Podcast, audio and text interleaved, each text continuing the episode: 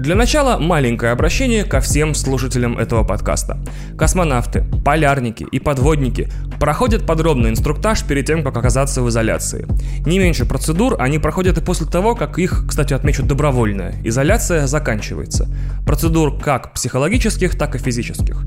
И тот факт, что вас и всех ваших близких и друзей сначала без процедур подготовок и предупреждений закрыли в мире графиков заболеваемости, прогнозов по безработице и курсу доллара, а потом внезапно одним днем выпустили, значит именно то, что значит.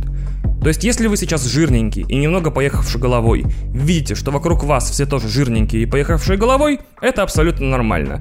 С вами жирненький Иван Толачев и его поехавший головой подкаст «Один дома». Поехали! Головой.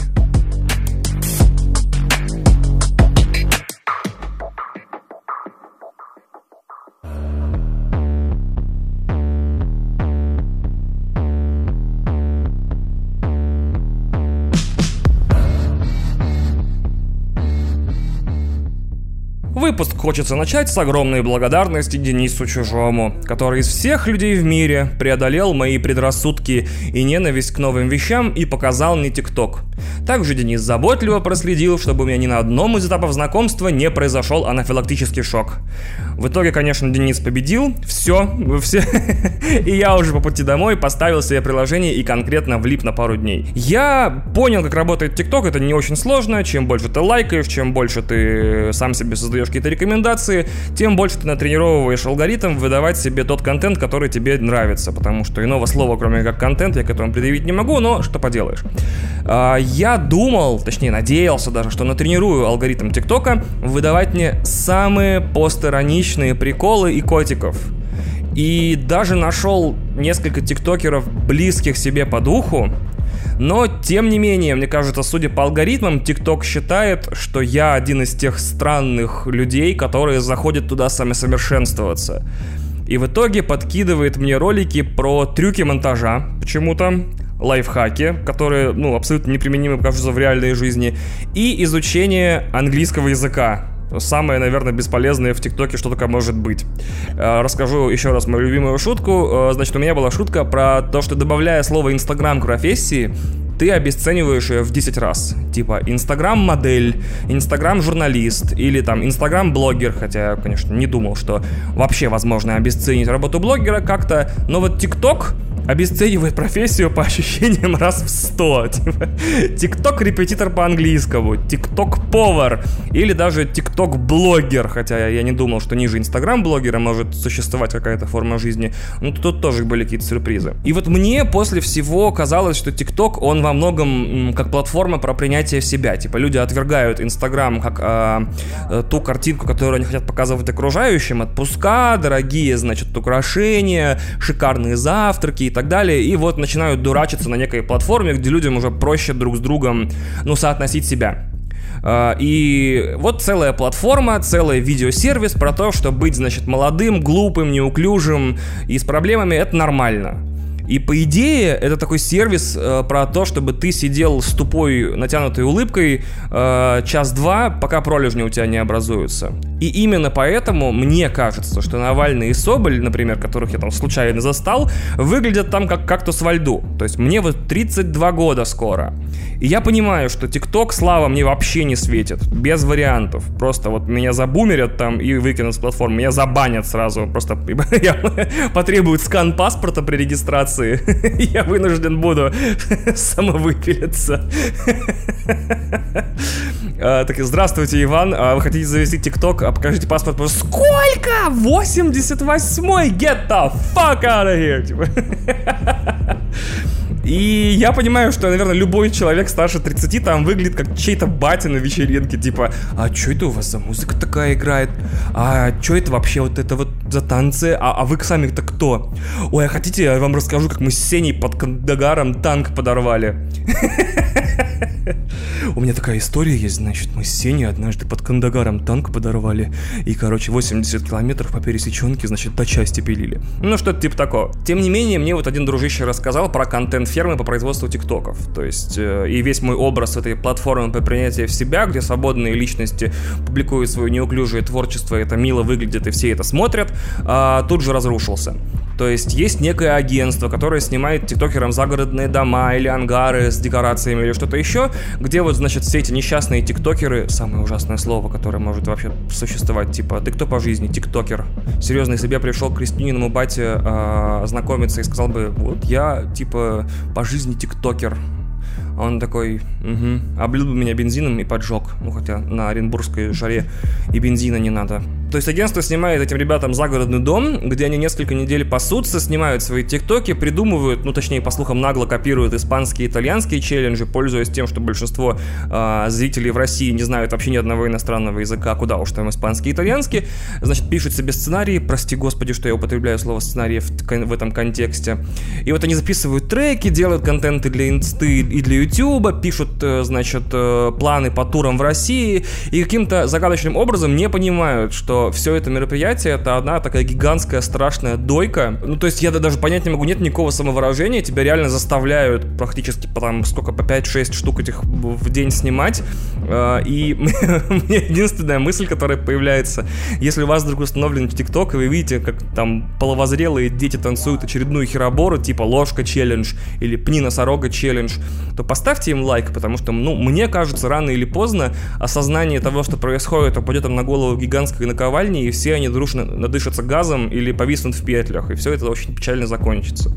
Поэтому ставьте ТикТок, разлагайтесь, ставьте лайк детям, возможно, ваш последний. Это было печально.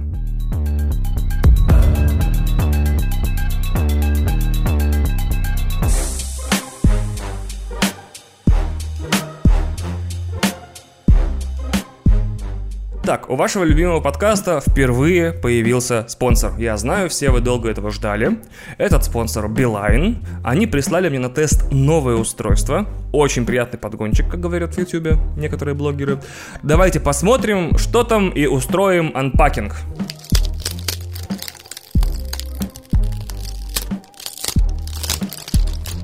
Хм, это, ну, насколько я вижу, это коробочка с надписью «В будущее» и кнопкой. Ни зарядки, ни инструкции, ничего. Анпакинг явно не получится. Ладно, давайте посмотрим, что эта коробочка делает. Я сейчас нажму на кнопку и...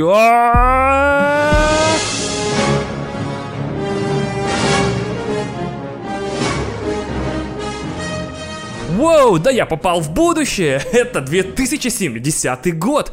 Коронавирус полностью излечен, и в честь этой победы отменены границы и визы. Все просто сидят и чилят на Гоа и Бали. Ничего себе, гимны всех государств записала группа Run the Jewels. Теперь все тиктоки записываются под классные песни, а не под дурацкие. Фильмы по «Звездным войнам» теперь все снова великолепны, их сняли еще восемьдесят пять. Восьмой сезон «Игры престолов» полностью переснят, а единственная копия старой версии лежит в музее. А это что? Воу, неужели это возможно?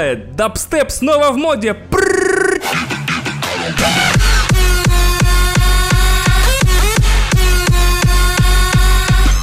И самое главное, Beeline наконец-то выпустил тариф, который назван в честь моего подкаста, единственного оставшегося после Великой подкастовой войны две тысячи пятидесятого года. Подождите, что тут? Воу, отличное качество связи, все сервисы Beeline в одном тарифе вместе, музыка, кино, сериалы, журналы, подкасты и облачное хранилище данных. What? К сожалению, я могу забрать обратно в наше время только две вещи, и восьмой сезон «Игры престолов» в нашем времени уже есть, поэтому я заберу их. Тарифы Beeline «Ни один дома» и «Ни один дома два». Но чтобы не вызвать временной парадокс, мне придется их тщательно спрятать. Но вы точно сможете их найти по ссылке в описании. Там они описаны полностью и во всех деталях. Кажется, мне пора обратно. Вау, Half-Life три на распродаже.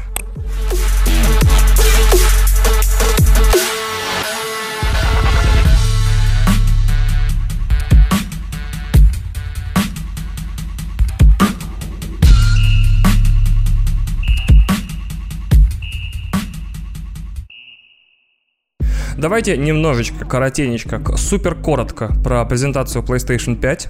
Я символически собрал пять игр, которые меня так или иначе заинтересовали. Начну с пятого места. Это Кена, Bridge of Spirits. Типа, наконец-то у владельцев PlayStation появится своя Зельда. Это очень хорошо, прекрасно, вопросов нет. Четвертое место — Resident Evil восемь ледж, Village восемь, не знаю, как он называется. Обязательно придется играть, чтобы напугать Кристину и доказать ей, что пиксели действительно бывают страшные. На третьем месте Ratchet энд Clank Rift Apart, потому что я первый вот Ratchet энд Clank, переизданный для PlayStation четыре, недавно проходил, и мне очень понравилось. Придется играть и в этот, чтобы хотя бы перед самим собой оправдать этот супер быстрый эс эс ди-диск. Второе место Спайдермен Майлз Моралес. Ничего не поделаешь, прошел первого Спайдермена на платину, это тоже придется проходить. И первое место Horizon Forbidden West, потому что долгое время это будет, скорее всего, э, флагманским проектом на PlayStation пять. Э, женщина, кибердинозавры, э, постапока- пост-пост-апокалиптичный э, Сан-Франциско. Ну, больше играть не во что. Есть еще две номинации. Самая быстрая потеря интереса — это Ghostwire Tokyo. Настолько же, насколько первый трейлер был великолепным и крутым, настолько же я, когда увидел, как в эту игру играется, тут же потерял всяческий интерес, такой спасибо, до свидания. Ну и номинация, сами там, ребят, все в порядке, отдается Grand Theft Auto пять на PlayStation пять, очень много пятерок, простите. Я вообще не люблю обвинения в продажности, которые регулярно в интернете всякими людьми выдвигаются, то в сторону игровых журналистов, то в сторону разработчиков, то в сторону платформодержателей, то есть Sony, Microsoft, Nintendo и все такое, но я не могу иначе объяснить, как в самом начале презентации э, попал ролик, созданный полностью из кадров на PlayStation четыре Pro, обещающий бесплатную джи ти эй Online всем владельцам э, PlayStation пять, и при этом еще анонсирующий ее выход. То есть, ну, это какая-то, ну, как будто рекламную секцию продали, типа, давайте вот э, такое объявим. Очень странный ролик, очень странная идея. С другой стороны, знаю, что джи ти эй пять продалась суммарным тиражом там на шесть миллиардов долларов, я, в общем-то, ни на секунду не удивлен. Хотя, когда я смотрел презентацию, я подумал, ага, все понятно. То есть PlayStation пять будет вообще пинаклом, венцом практически всей этой истории про то, что зачем нам делать новые игры, если можно бесконечно переиздавать старые. Вот так вот и будем жить. Вечно играть, значит, в джи ти эй пять, которая семь лет будет э, в сентябре, по-моему, и в Demon's Souls, которому там четырнадцать миллиардов лет будет когда-то. И по поводу дизайна консоли тоже, наверное, требуется Требуется высказаться. Я когда ее увидел, я, конечно, охренел. Я подумал, бляха, вот эта тварь. Типа, ну что за удолбище? И, значит... Ну, правда, типа, какая срака? И когда их показали две, я такой, бляха, еще и про-версия будет, сука. Я так напугался, что там показывают две башни, и одна, значит, башня потоньше, другая потолще. Я такой, блин, они сразу делают про-версию. То есть моя идея купить приставки, значит, за там одну сумму, две, погибла, потому что придется, походу, там потратить какие-то запредельные супер деньги, чтобы две консоли купить. Но оказалось, что наоборот, это обычная PlayStation пять и PlayStation пять без дисковода. Все сходятся во мнении, что, э, скорее всего, дешевле одна другой будет на пятьдесят баксов от силы. И, в общем-то, особой разницы между ними нет. Я точно решил, что я беру Digital Edition, потому что последний раз вообще диск э, покупал за деньги. Я когда вышел Death Stranding, просто хотелось диск. Наверное, я так заранее ненавидел Death Stranding, что думал, что я просто этот диск потом продам, как и случилось, кстати. То есть я твердо решил, что я беру Digital Edition. Дешевле он там, не дешевле, насколько, абсолютно неважно. Он, она, во-первых, будет э, симметричная, во-вторых, она будет занимать чуть-чуть там на процент меньше места, и вообще это какой-то шажок в будущее. Значит, я хотел очень долго распинаться, как меня бесят мемы про внешность, которые появились в первые дни, типа, смотрите, это, значит, вентилятор, нет, это кофеварка. Но потом обратил внимание, что, скорее всего, у нас в современной интернет-культуре просто такой механизм копинга, то есть, видимо, когда вещи происходят, если про них не, не увидеть сто мемов, ты их не принимаешь, то есть это такой необходимый, э, необходимая часть того, чтобы общество с с тем, что PlayStation теперь выглядит так, сто тысяч мемов. Ни одного смешного я в итоге не видел, но, наверное, это потому, что я мудак, а не потому, что мемы плохие. Может, всем понравилось, сто миллионов лайков они собрали, все прекрасно. Хотя для меня абсолютно все шутки про схожесть PlayStation с чем-то, это как вот шутки про то, что банан похож на член, все. То есть, как только кто-то делает мем, типа, смотрите, это же кофеварка, я сразу такой, ну, ты следующий следующую фото- фотку выложу, типа, у тебя э, рядом, рядом со штанами банан. Ну, примерно такая фигня. Но это я ближайший дед, не нужно меня слушать вообще никому, никогда, никакие выпуски, никакого подкаста. И еще одна важная мысль, которую бы я хотел высказать. Очень много в интернете за пять дней нашумелось истерик по поводу того, что, ой, что-то игры выглядят, значит, не супер next-gen. И, наверное, нужно объяснять людям, что такое diminishing returns, то есть, да, консоли становятся мощнее, да, они выводят больше пикселей, но для тебя они уже все равно будут выглядеть просто бесконечно ближе к фотореализму, но разница между этим поколением и следующим уже не будет так бросаться в глаза, поэтому, ну, это тема для каких-то энциклопедических подкастов, например, вот Next Gen и усиление плюс от Turbo Jedi, вот пускай он ведет этот супер подкаст, где он все всем объяснит. А с другой стороны, Sony очень напирает на то, что у них, значит, самый быстрый диск, который позволит подгружать э, все, уровни героев, модели, э, так быстро, что загрузки на новом поколении будут равны нулю, то есть ты вот нажал кнопку «включить» и через секунду уже играешь. И показать это в рекламных материалах куда сложнее, чем эм, крутую графику, чем суперкрутую графику. Э, то есть это создает определенные трудности в рекламе консоли, то есть, потому что большинство пользователей не очень понимают, что такое загрузки. Тут есть парадокс, типа разработчики научились за последние там два поколения, одно, так мастерски их прятать через все эти узкие проходы в уровнях, значит, искусственные задержки пользователя, что обычные игроки, не супер-хардкорщики, которые там играют всю свою жизнь, а обычные человеческие игроки перестали эти загрузки замечать. То есть тот факт, что теперь уровни, значит, грузятся моментально, игры грузятся моментально, герой может, например, ну, то есть эта технология подарит нам, скорее всего, джи ти эй, где можно будет переключать город, временную эпоху и героя за секунду, и Assassin's Creed, где вы сможете условно из, не знаю, древнего... Блять, древней Индии путешествовать в Париж шестнадцатого века тоже с одной кнопки за одну секунду. То есть даже загрузки не будет. Нажал, все, готово, рок-н-ролл. И м- эту технологию сложнее показать. То есть, когда ты показываешь человеку рекламный ролик в кинотеатре или, например, по телевизору, он видит только графику, он не видит, что там ментальные загрузки, он не знает, что это такое. И поэтому на Sony и на, в принципе, в некотором смысле и на Xbox лежит тяжелая задача объяснить, что вот новое поколение, оно, конечно же, красивее, чем старое, и даже на порядок, если быть честным, в четыре раза примерно, в два, в четыре, в зависимости от того, что вы считаете, просто количество пикселей или в аппаратную мощность. Слава богу, что я не работаю в рекламном отделе деле ни одной из компаний, и это не моя сложная задача так вот делать рекламную кампанию, чтобы такие вещи объяснять. Вот.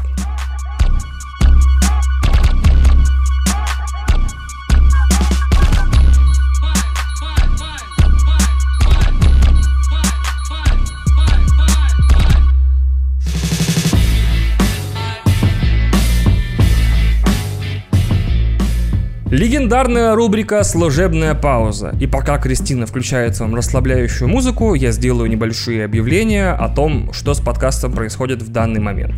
Пока я рассказываю, пожалуйста, подпишитесь на подкаст, если вы не подписаны, оставляйте хвалебные или ругательные отзывы, ставьте оценки один балл, восемь баллов, шесть солнц, четырнадцать лун, мне наплевать. Просто поставьте что-нибудь. Напомню на всякий случай, что вы всегда, в любую секунду, можете помочь мне и этому подкасту, и Кристине, кстати, рассказав о нем друзьям или поделившись ссылками на подкаст в Инстаграме, ВК, Твиттере, ну или где вы там сидите. Для тех, кто поддерживает подкаст прям деньгами на Patreon, есть новости, кстати, которые касаются и тех, кто не поддерживает подкаст деньгами на Patreon. В прошлом выпуске я объявил конкурс. Очень быстро освежу его условия. Значит, любой человек, все люди, любой человек, который подпишется на Patreon подкаста на пледж от пяти долларов до первого июля, третьего июля, в мой день рождения, примет участие в розыгрыше. Через стрим я буду разыгрывать Nintendo Switch с двумя лучшими играми поколения: Super Mario Odyssey и Legend of Zelda Breath of the Wild. Плюс Яндекс.Станция и три подписки на что угодно, или просто я вам переведу, значит, деньги на карту три тысячи рублей. Вот и все. То есть пять призов главных, основных. Очень радостно видеть, что много из вас отозвались. Это все круто, но оказалось, что Patreon, Patreon не очень приветствует розыгрыши, связанные с удачей, у себя на платформе. Поэтому объявления, связанные с этим конкурсом, я не могу делать на странице Patreon. Парадоксально.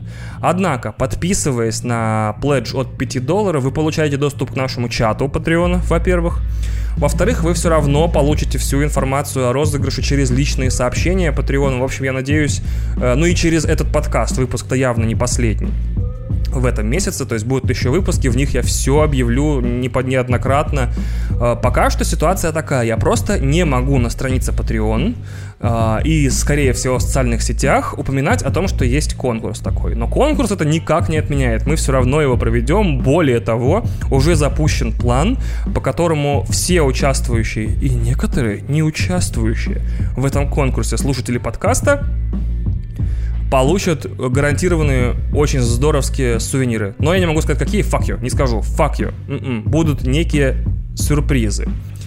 Дальше, значит, э- есть, еще раз заострю, третьего июля все равно состоится стрим. Скорее всего, он будет называться «Тот самый стрим третьего июля». третьего июля вечером, там где-то в шесть, семь, восемь, девять часов на странице Patreon появится э, стрим. Прямо на странице Patreon, прямо в ленте обновлений появится стрим, где будет мое огромное лицо и маленькая Кристинина, и мы будем разыгрывать подарки. Со стримом Patreon сделать ничего не сможет. Вот, надеюсь. Вот. А, так, еще есть популярный опрос по The Last of Us Part два. Пресс-копию я не получил от Sony, но, возможно, в некотором смысле это даже к лучшему. А, я запишу большой спешл, прямо вот целый выпуск с единственной темой, что я думаю об игре. Причем как о первой, так и о второй и все такое. Но выйдет он где-то через две недели после выхода игры. Игра выходит девятнадцатого, где-то в конце месяца будет большой выпуск, прям большой выпуск, в котором я ни о чем, кроме The Last of Us, не буду разговаривать. Если в предыдущем выпуске про Death Stranding у меня были еще какие-то дополнительные темы, потому что я ссал, типа кто будет слушать выпуск про Death Stranding, теперь я понял, что если мне хочется сделать выпуск про The Last of Us Part два полностью, я его сделаю. Вот он будет доступен всем слушателям, скорее всего, потому что у нас есть скрин идеи спешалов для патреонов, подписанных на пледж от пяти долларов. Напоминаю, значит, еще раз обобщаю всю служебку, которую записал. Подписывайтесь на подкаст, оставляйте отзывы и оценки, участвуйте в конкурсе, делитесь информацией о подкасте с друзьями и врагами. Спешал про The Last of Us будет ближе к концу месяца. Все.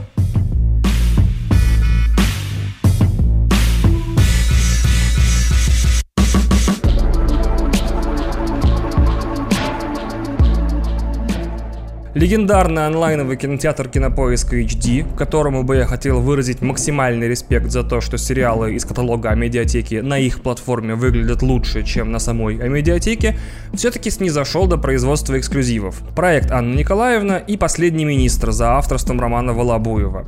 Э, проект «Анна Николаевна» меня не заинтересовал никак, просто премис меня не зацепил, а вот за «Последнего министра» мы с Кристиной уселись посмотреть пилот и за буквально два или три дня, по-моему, даже четыре... приговорили весь сезон и остались в огромном, вообще диком кайфе. Значит, о чем сериал? Э, легендарный суперактер Ян Цапник, известный вам по роли э, отца невесты в фильме «Горько», например, э, становится, значит, случайно вследствие неких подковерных кремлевских интриг министром перспективного планирования. То есть ему дают министерство, в которое никто, значит, никогда не верил, о его существовании практически никто не подозревает. И он думает, а что, если вот взять и изменить положение дел в стране, работая с маленьким, значит, штатом из прекрасных и ужасных людей, и как-то пытаться все-таки стать тем министерством, которое принесет добро, счастье и любовь обычному россиянину. Вот и все. По факту получилось там сколько, восемь или десять серий, которые лучше, сразу скажу, чем «Домашний арест». Во всяком случае, у меня и «Домашний арест», я еле-еле выдержал пилот, дальше смотреть не смог, наверное, у меня чувство юмора не совпадает с чувством юмора авторов. То есть, если вам нравится «Домашний арест», счастья вам, здоровья и всего наилучшего, потому что, ну, к сожалению, меня вот лично не цепануло. Но в целом, что выгодно в моих глазах отличает э, «Последний министр» от «Домашнего ареста», это отношение Волобуева, автора сериала, автора сценария и шоураннера к персонажам. он не ругает их, хотя это было бы понятно. То есть у него нет такого типа: «О, коррупционеры, дебилы, суки тупорылые, жизнь портят простому россиянину». Нет, такого нет. Он относится ко всему этому Министерству перспективного планирования, ко всем персонажам, населяющим набережную, это Кремль, и площадь, это администрация президента, с каким-то пониманием и сочувствием. Есть у них там в штате силовик решала Максим Максимович, и ведь столько было возможностей показать его, значит, таким тупоголовым армейцем, который такой: ну, от забора до обеда, жахнем, обязательно жахнем, напихать, напихать ему цитаты с ДМБ, и все, уже и успокоится. А нет, этот Максим Максимович там такая теневая фигура, как воспитатель в детском саду практически. Если очень быстро описывать качество сериала, не сваливаясь до простого «мне понравилось, мне не понравилось, и вот почему». Значит, у меня есть теория, она практически ни о чем не основана, и опять же, это исключительно мое мнение так сформулированное, что существует школа Аарона Соркина, в сериалах и фильмах которого все умные, все умные. И этот ум и интеллект — это и есть источник персонажного конфликта, там, внутреннего, внешнего, какого угодно. Newsroom, студия шестьдесят на Sunset Strip, западная крыло и так далее. А есть школа Армандо Ианнуччи, где все глупые, а их глупость и есть источник их внутреннего конфликта. Это «В петле», «Смерть Сталина», «Авеню пять» и так далее. И вот у Волобуева каким-то образом удалось построить сериал, где все мужчины, они из школы Ианнуччи, то есть глупые такие, и создают как бы конфликт в каждой серии тем, что они недалекие. А, а практически все женщины в сериале из школы Соркина, запредельно умные, супер крутые, и они как бы тоже источник конфликта. То есть в сериале есть две жемчужины. Это персонажи по фамилии Нечаева и Скворцова.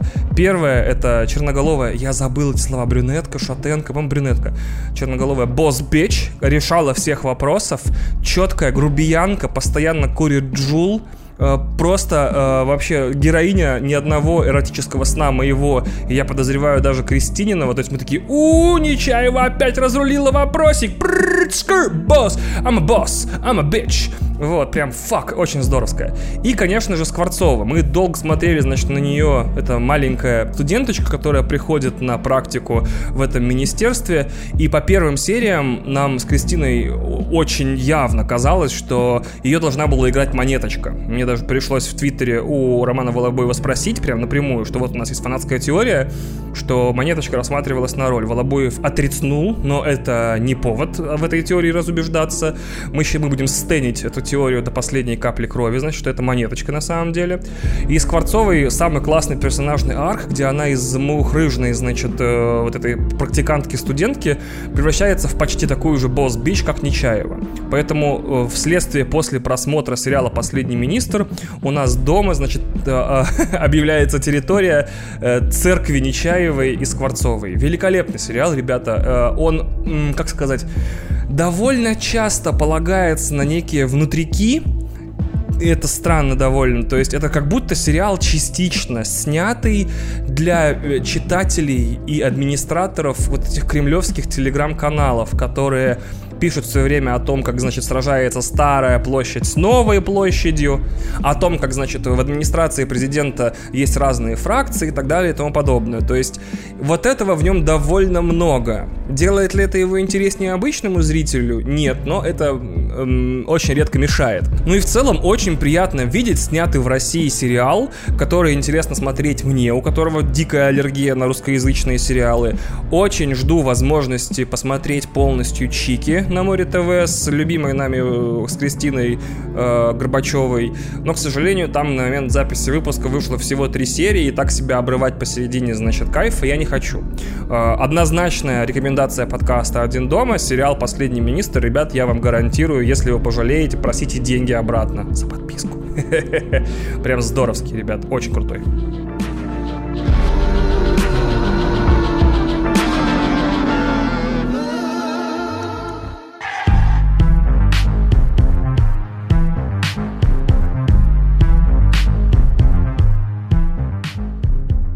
И И еще один сериал, который очень хотелось бы вам порекомендовать, он называется «Квиз». В России он, скорее всего, так и не будет нормально официально где-то издан, но вы, скорее всего, можете найти его в тех или иных местах, где вы смотрите сериалы под названием «Викторина». И даже сериалом это назвать, конечно, язык не поворачивается, потому что у меня такое подозрение, что канал ай ти ви, америк... американский, просто снял очень длинный фильм, а потом на монтаже понял, что три часа это, конечно, до жопы для современного зрителя, и разрезал его на три серии по часу. Почему я упомянул канал ай ти ви? Канал ай ти ви является отчим домом, родиной шоу «Кто хочет стать миллионером», и именно первым годам существования этого шоу посвящен сериал. В нем три важные сюжетные линии. Первая рассказывает о том, как вообще появилось шоу. То есть как на заре реалити ТВ, когда все хотели снимать «За стеклом» и «Дом один», а английский канал вдруг взял и собрал совершенно позавчерашнее квиз-шоу, устаревшее, и как им пришлось на ходу менять эстетику и концепцию с радужной блевотиной единорога на драматические темные декорации, в которых потом в России будет сидеть Дибров и Галкин. А также становится понятно, откуда такие деньги на выигрыш. Оказывается, они приходили не только с рекламы, но и сами звонки на горячую студию для участия в шоу были платные, и это в сериале обсуждается, что они надеются, что достаточное количество людей будет звонить э, и м- пытаться попасть в шоу, чтобы окупать, значит, победу других участников, которые уже участвуют. Классно. Плюс создатель шоу взял на себя половину финансовых рисков в случае выигрыша миллиона. То есть там очень хитрая схема такая. То есть ты узнаешь не только художественную концепцию шоу, но и финансовую сторону того, как такие шоу в начале двухтысячных изготовлялись, или делались, или производились. Очень классная вторая сюжетная линия о том, как в первые годы после появления «Кто хочет стать миллионером» в Англии, стране, где барные квизы — это прям классическое развлечение, не просто как у нас, я люблю барные квизы и э, смузи кокос-ананас, а действительно многолетнее увлечение родителей, дедушек и детей, э, как в этой стране после появления шоу, где можно выиграть миллион фунтов, довольно много, вдруг из ниоткуда, как грибы после дождя, появились организации по тактическому прозвону телефонных линий, то есть некие организации, где ты платишь деньги, и они, уже зная алгоритмы, по которым звонки в студию, не в студию, а в распределительный центр идут, добиваются более-менее гарантированного твоего присутствия на шоу. И как появились, помимо этих ребят, еще подпольные решалы квизов по телефону. Там фантастический чувак, который создал себе дома целую комнату с телефоном и миллионом энциклопедий всяких тщательно каталогизированных, значит, по стенам, по стеллажам. И он в конце фильма, кстати, жалуется, что, скорее всего, его профессию рано или поздно уничтожит Google, типа, я уже, типа, вымерший вид. И вот как это сообщество работает, как они э, кладут всю свою жизнь, все свои деньги, все свои увлечения на то, чтобы попытаться выиграть в этом шоу.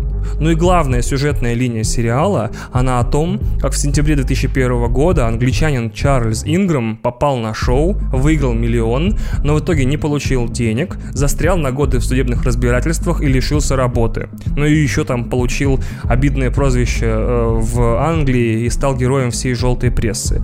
О том, что, собственно, случилось с Ингрэмом на шоу и кто на самом деле прав, кто виноват, можно посмотреть в сериале. Мне очень понравилось вот что главное в нем, что несмотря на то, что правообладатели исходной лицензии «Кто хочет стать миллионером» и авторы сериала «Квиз» — это один и тот же телеканал ай ти ви, они при этом не сняли сериал, где Чарльз Ингрэм выглядит как типа жулик и говноед и ворюга. Они сняли сериал, в конце которого действительно не до конца понятно, виноват ли Ингрэм, его жена и еще один участник как бы махинации в том, что случилось, или все-таки это невероятное совпадение фактов, которое, ну вот, просто бывает. В любом случае, мы сели с Кристиной посмотреть вечером, значит, одну серию, просто заценить перед сном, типа, что за сериал. Я рассказываю, ну вот, канал ай ти ви, типа, снял историю вот, Чарльза Ингрэма с две тысячи первого года. Она такая, я не слышала. Я говорю, я даже знаю почему, потому что что Ингрэм играл девятого сентября, и когда в прессу начали просачиваться слухи о том, что победитель, что эфир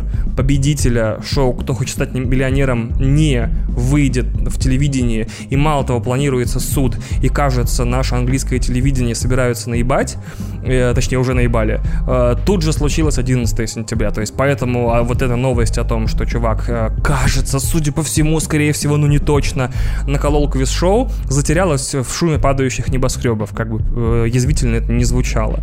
Поэтому э, вот мы сели посмотреть одну серию, и на... И одну за другой три осилили моментально, прям они дико классно сняты, они дико классно написаны, и самое главное, что удивительно, в который раз повторю, что создатели шоу, которые как раз таки жертвы в этой ситуации практически, хотя денег-то они не потеряли, Ингрэм не получил выигрыш, сняли такой э, очень честный фильм про то, что вот случилось. И вот, вот случилось, вот чувак пришел, вот выиграл миллион, но есть подозрение, что он сделал это неправильно, вот не по правилам, но мы подтвердить-то их ничем не можем, и вообще есть противодействующие, противо, противо, противоречащие, и вообще есть противоречащие какие-то факты тому, что мы думаем. Но вот вся история, сами решайте, кто прав, кто виноват. Очень классный, очень взрослый подход. Очень надеюсь, что у нас про Дом-два снимут когда-нибудь классный фильм. Хотя у нас про Дом-два есть один фильм, он называется «Девственность», снял его Виталий Манский, и там одна из героинь отправляется на проект Дом-два, чтобы со Степой Меншиковым, Мен, Меншиковым, по-моему, там нет мягкого знака, потерять девственность. Очень тревожная и очень темная и очень злая глава фильма, где все девушки пытаются так или иначе расстаться с девственностью. Вот вам еще один совет. Виталий Манский, автор документального фильма «В лучах солнца» про Северную Корею, охеренный, и автор фильма «Свидетели Путина» про первые дни президентства Путина, где-то в две тысячи, кажется, четвёртом снял вот такой фильм «Девственность», где одна из героинь отправляется на Дом-два, вторая едет в стране, едет покорять э, модельную Москву, быть фотомоделью, что-то такое. И еще одна пытается продать, и он со всеми беседует, типа, ты что, вообще ударенная? Они такие, ну вот такая жизнь у девушки в России. Очень печальное кино. А на этом я с вами прощаюсь. Вот такой вот выпуск получился у нас, бодренький, коротенький. Кристина меня этим заразила, она записала свой спешл на тридцать две минуты, и я такой, а что если не обязательно гундеть час сорок? Поэтому сейчас мы вам включим офигенный, классный разрыв танцполов. Вы сможете спокойно поставить выпуску оценку, оставить отзыв, подписаться, отправить мне в телегу, что выпуск говно и сам ты мудак, и спокойно послушать другой подкаст, который наверняка или нет будет лучше. Хотя, скорее всего, мы с вами прекрасно знаем, что ничего круче «Один дома» нет. На этом пока. Кристина, врубай. Не для веселья не нужен повод, полный толлер. Есть предложение, кидай на номер, всегда вне зоны. А важные дела, убитые тела от дома. Я с раннего утра уже на движниках Фома. Чигатер, Жан, Труганым и Тер. Тут все изменит один день, Кутин Дегутер. Не сможет тебя удержать на высоте. Хочешь много денег, ты даже не вспотел. Ты хочешь получить все. Хочешь высокий чин, но ты должен соответствовать. Деньги мои, подвиги мои, деньги положили деньги. Ты должен соответствовать. Деньги мои, подвиги мои, деньги положили деньги. Все по красоте не дай борца. Пацы будут этой цели добиваться. Чтоб кататься, надо возить за ним. Как ебаться, не стоит объяснять папу. Айс, бэби, айс, ты же знаешь мой прайс теперь. Как пап, дэдди, питаю слабость к леди. Мой саунд, статус леген, получил за каждый бенгер. The house, thinking news, you got to build. Первый, первый. Ты хочешь получить все. Ты хочешь высокий чин, но...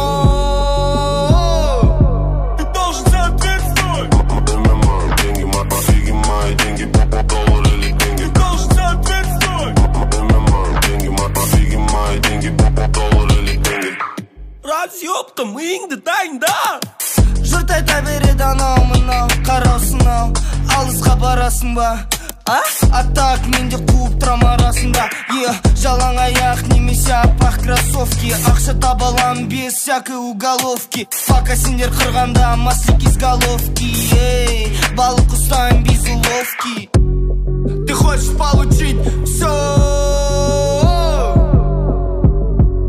Ты хочешь высокий чин, но...